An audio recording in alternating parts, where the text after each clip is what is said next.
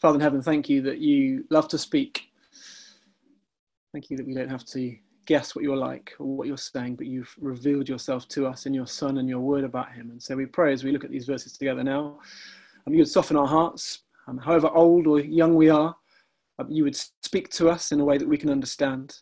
And more than that, by your Spirit, you would help us to be those who obey. Um, in Jesus' name, Amen. I was uh, I was walking across a bridge one day and I saw a man standing on the edge about to jump off. So I ran over and said, "Don't do it." And he said, "Why shouldn't I?" And I said, "There's so much to live for." He said, "Like what?" And I said, "Well, are you are you religious or, are you an atheist?" He said, I'm, "I'm religious." I said, "Me too." Are you a Christian or a Buddhist? He said, "A Christian." I said, "Me too." Uh, are you a Catholic or a Protestant? He said, "A Protestant." I said, "Me too." Are you an Anglican or a Baptist? He said, "A Baptist." I said, "Me too." Wow. Are you Baptist Church of God or Baptist Church of the Lord? He said, Baptist Church of God. I said, Me too. Are you original Baptist Church of God or are you Reformed Baptist Church of God? He said, Reformed Baptist Church of God. I said, Me too. Wow. Are you, are you Reformed Baptist Church of God Reformation 1879 or Reformed Baptist Church of God Reformation 1915? He said, Reformed Baptist Church of God Reformation 1915. I said, Oh, die, heretic scum. And I pushed him off which is a, a bit silly, but it reminds us that last week we were thinking in large part about unity in church. And do you remember what Paul said? The key to unity was a Christ like, humble mindset. That was where unity came from. In fact, Jill was just reminding us and the children a moment ago. And humility is hard at the best of times, but it's particularly hard, isn't it, when we're under pressure and the pressure for them in Philippi seems to be hardship from the outside. They were facing persecution. And so, do you remember what Paul said? He, he reminded them to be different. Just as Philippi is a colony of Rome, so as Christians, we're living as an outpost of heaven in the midst of enemy territory. We're, we're to be those who dance to a very different beat. Everyone else bows the knee to Caesar, we bow the knee to Jesus. And so last week we thought about how that works, particularly inside the church community, how we relate to one another, the kind of mindset and attitude, behavior that we're to have. Remember, with the mindset of Jesus Christ, nothing out of selfish ambition or vain conceit. In humility, valuing others above yourselves, not looking to your own interests, but each of you to the interests of others. How's that gone this week? The mark of our life together as believers is to be humility because the mark of Jesus is humility. Jesus, who even now is holding all of creation together, awesome, strong, powerful, and yet he uses that power for others. He serves, he loves. It, it's not me first, it, it, it's them first. And yet maybe we say, okay, I get the idea, but it makes me feel a bit claustrophobic. Makes me feel like we're we're taking it just a bit too seriously, just a bit too keen. Serving others all the time? Are you serious? What, when do I get to do what I want to do? When do I get to think about my own needs?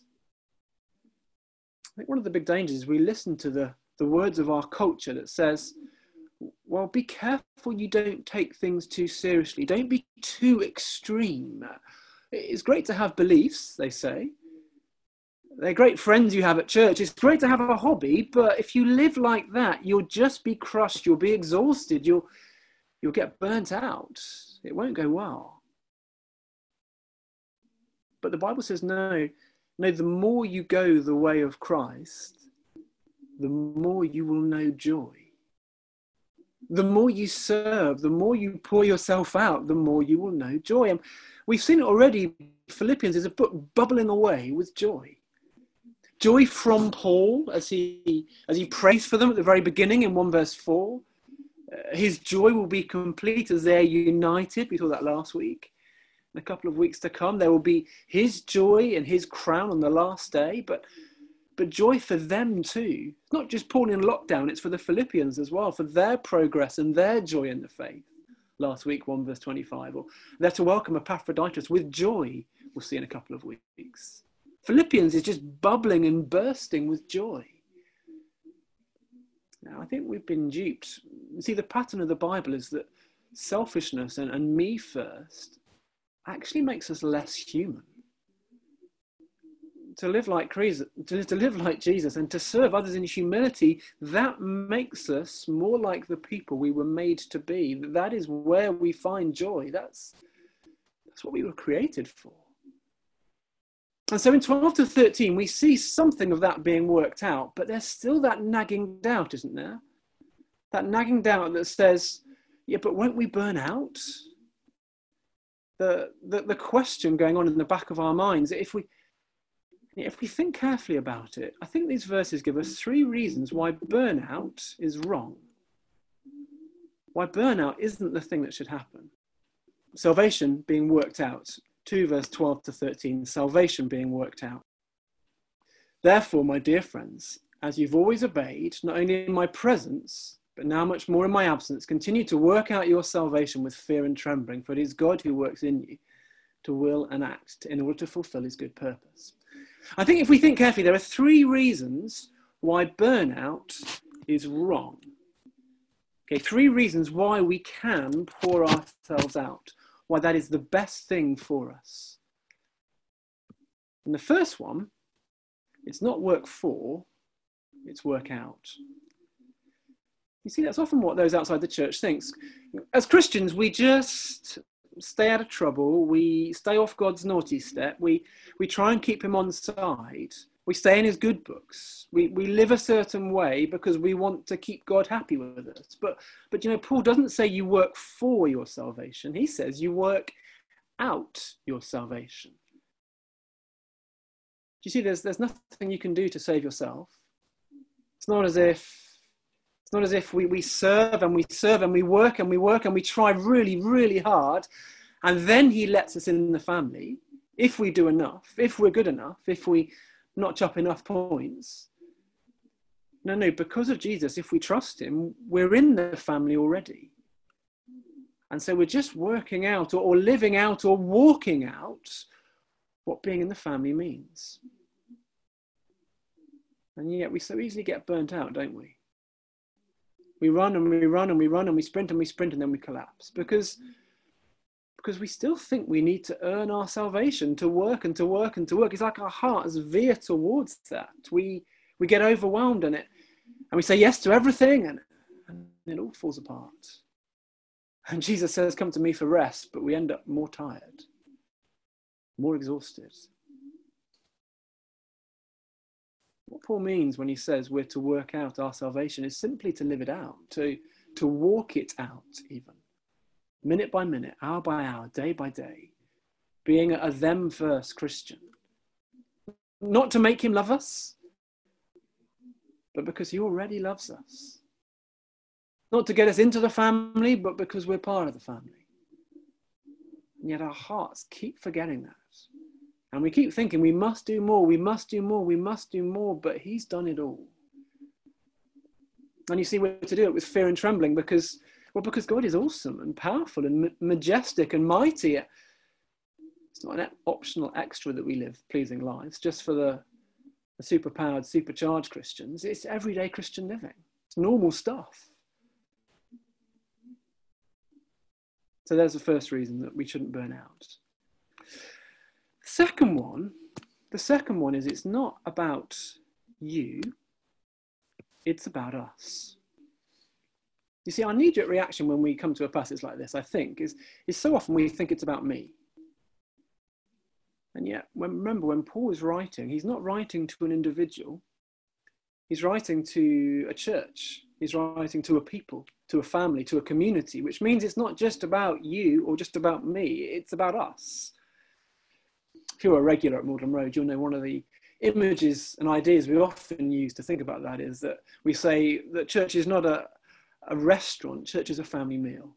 I could probably be quiet and you can recite this for me anyway, but I'll go for it just in case you're listening in. And you see, rather than coming along and sitting down and consuming and then leaving, which is what you do in a restaurant, actually we all get stuck in. Everyone's involved in serving, everyone's playing a part. And so someone's laying the table and someone's been making puddings all day and someone's making a starter and washing the salad or washing the dishes or finding extra chairs from the study or washing up afterwards or welcoming people at the door. that's hard when we're spatially isolated, isn't it? Our service is limited in one sense, but the reality is still there for us. It's still shared gifts. We're still a family together, serving Him, serving one another. We've still all got a part to play. We're part of a body. We should all be involved. And that means it's, not, it's okay not to do everything because we share the load. We do it together. It, in lockdown, that might mean that some of us have loads of time on our hands and loads of capacity. Maybe you're on furlough at home and you're getting bored. You're twiddling your thumbs, trying to think, how do I feel this next day? And some of us have got too much to do. And we're working and we're spinning plates and we're juggling and we've got children in the house perhaps, or just more work because of the, the nature of the current situation, the current climate. Uh, maybe we can help each other for those of us who have got very little to do and those of us who've got so much, maybe we need to think through how as a body do we function well. I won't say who, but some very lovely people provided a very lovely lasagna for us a, a week or so ago. Um, we couldn't eat it with them, which we'd have loved to do. That would have been fantastic, but it certainly helped our, our overly stretched family at the moment. Are there ways you could serve other people who are struggling? Or do you even need to ask for help? Maybe you recognize that you're getting close to the limit and you're doing too much. And you need your church family in some way, even though we're distant, to actually serve and to help you. Maybe. Maybe that's a question for home groups um, later in the week. I think the third reason that burnout is wrong is us in our strength, it's God in his strength striking, isn't it? Too easily we flip flop either way.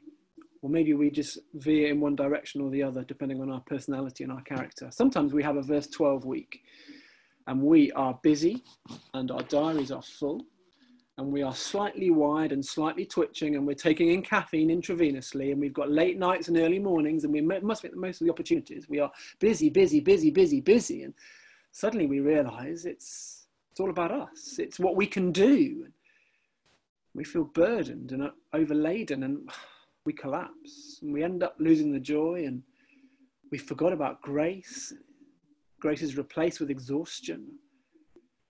Or sometimes it's a verse 13 week. You know, and you come chilled about everything. Horizontal. Attitudes and actions, no worries. God's got it sorted. It's okay. Don't worry about it. Feet up.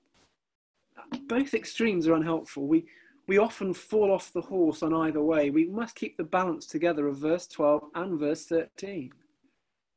I need to remember this myself.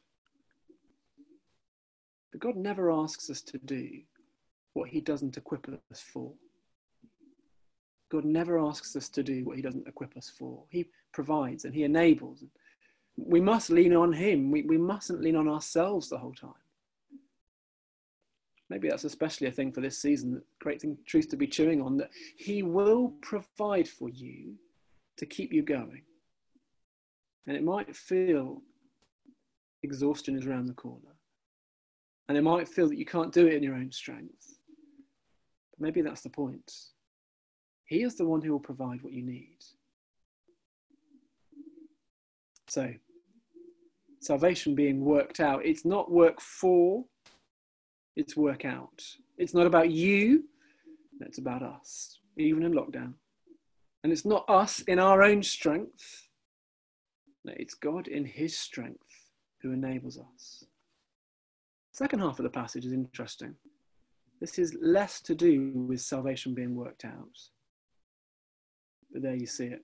It's what we do with the word of life. Secondly, Paul says the word of life being held out, verse 14 to 18. And we've already seen this in the letter, but Paul's great passion in life is the cause of the gospel. That, that's why he can put his, his joy glasses on. That's why, even though he's in prison in lockdown, it's a letter bubbling over with joy because he doesn't find his joy in his circumstances. He finds his joy in Christ, means through suffering, through hardship, through his chains, he's just overjoyed because God has worked and the gospel has advanced. It's an amazing mindset, isn't it? Have a look at verse 15 to 16. Then you will, sh- then you will shine among them like stars in the sky as you hold firmly to the word of life. See, they're facing hardship. The pressure is on. And Paul wants them, though, to be different. He wants them to shine. Now, the striking translation wise, that can be hold out the word of life, or it can be hold fast to the word of life. And different uh, translations go with different different ways. I'd like to argue, I think it must be both. The word is used as you might hold out food to someone, like a waiter, or maybe we're back at the family meal again and someone holds out food. If you hold firmly and fast to the gospel truth, so you will be those who hold it out to others. The gospel is not something we, we hold on to and keep to ourselves. The gospel must be something we hold out. It's the good news that we, we trust and believe, but we pass on. The other way around as well, if you're holding out the word of life to others, then I guess you've taken it to heart yourself. To both hand, isn't it? We're, we're holding on to it personally. And the thing about stars, thing about stars is they are bright and they are beautiful in the darkness. If you can get out of the city, and we're allowed to drive out of the city now, away from the streetlights, away from all the brightness, you'll know when you look up into the dark night sky and you see the stars, it is it's incredible, isn't it? It's mind blowing. And Paul says that's what believers do. That's to be us, Paul says. What should we be doing, though, to get that word out? Often churches have conversations about the best way for a church to reach a neighbourhood. How do you reach out to the locality in which God has placed you? How do you reach out into your parish, so to speak? Is it kind of the, the big event mission week thing hiring out halls, flyers, hoodies, adverts on the radio, adverts on buses, that kind of stuff. Big scale. I think there's certainly a place for that. But it's striking actually what Paul says here. Look at verse 14. I think they join up. Do everything without grumbling or arguing.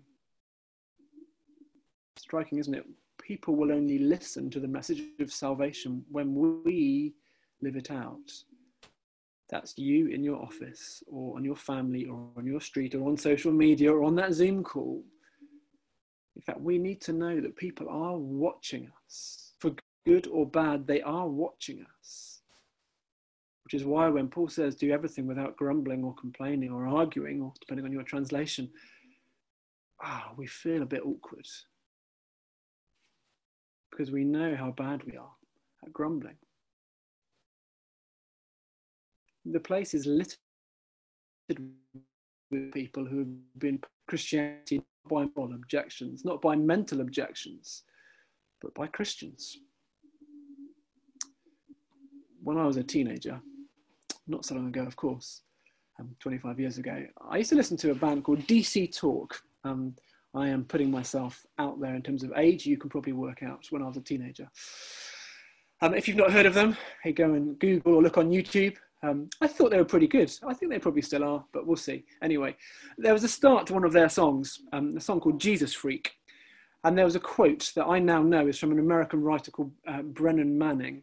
And the beginning of the song went like this He said, The single greatest cause of atheism in the world today are Christians who acknowledge Jesus with their lips and walk out the door and deny him by their lifestyle. That is what an unbelieving world simply finds unbelievable can still remember those lyrics. I found them striking, and I still do. Christians who say they are, but their lives say they aren't. Oof. The story that's meant to be in the back of our minds as we read those words of grumbling and complaining is Deuteronomy 32. I think verse 15 is a little footnote down there. Uh, remember people about to come to the promised land? Moses has led them and he tells them how to live so they reflect God to a watching world, how to be different, how to be set apart, not just to blend into the background, not just to follow the crowd, says Paul, says Moses.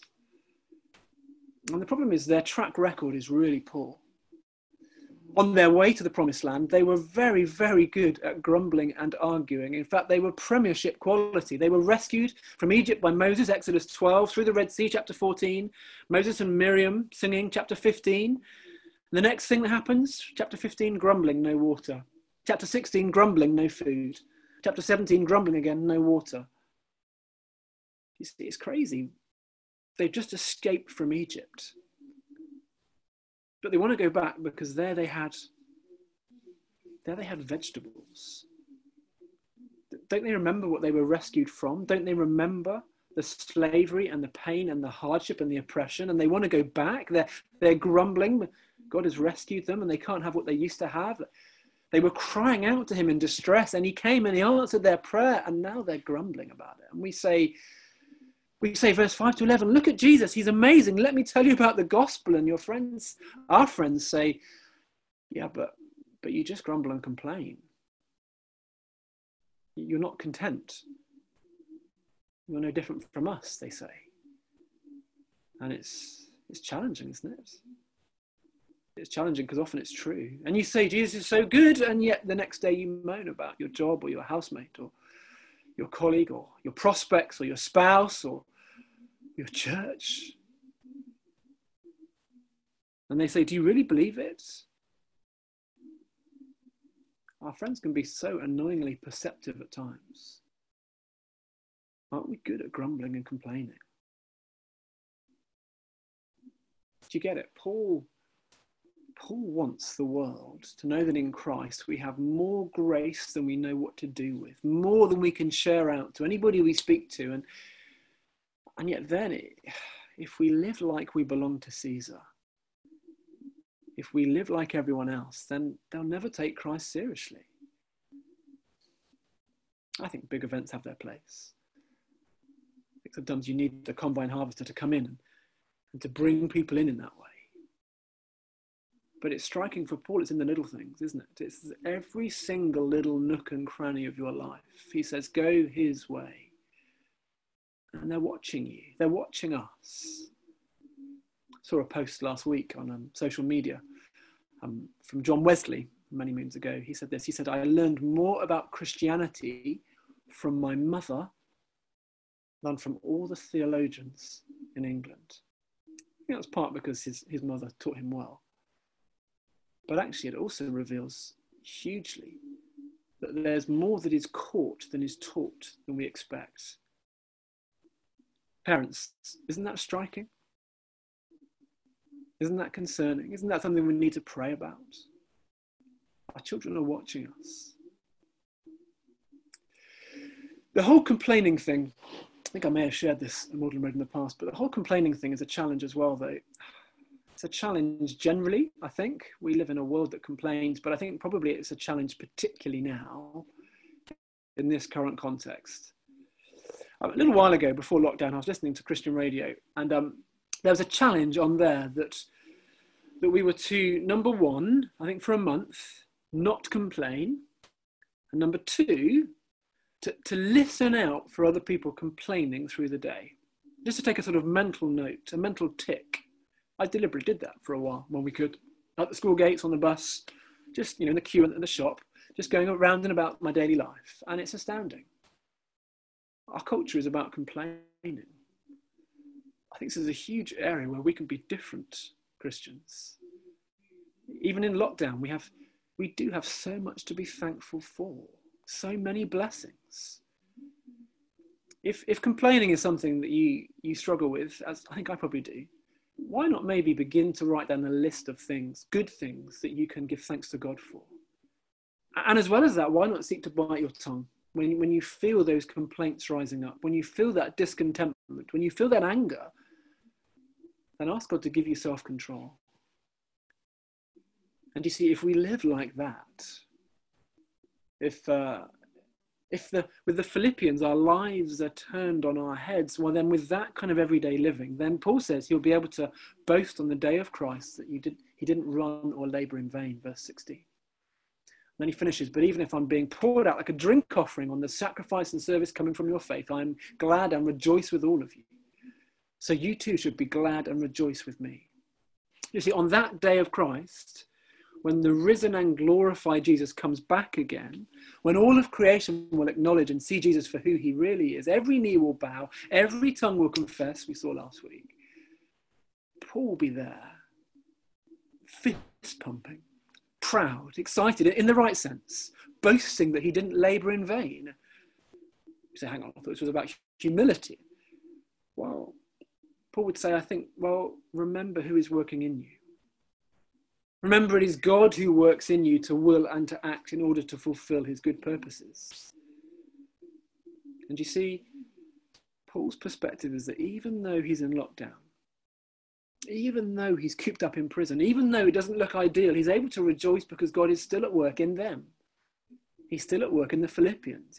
It's joy glasses again, putting gospel purposes ahead of his own purposes, putting gospel joy ahead of his own joy, if you like. And the drink offering, it's an interesting phrase. It's sacrificial priestly language. And it's, I think it's as if the, the Philippians are the sacrifice to God, their lives, their costly obedience and love and joy and service. That's the main event. And if Paul is sort of poured out like a little bit of a little added extra, then so be it.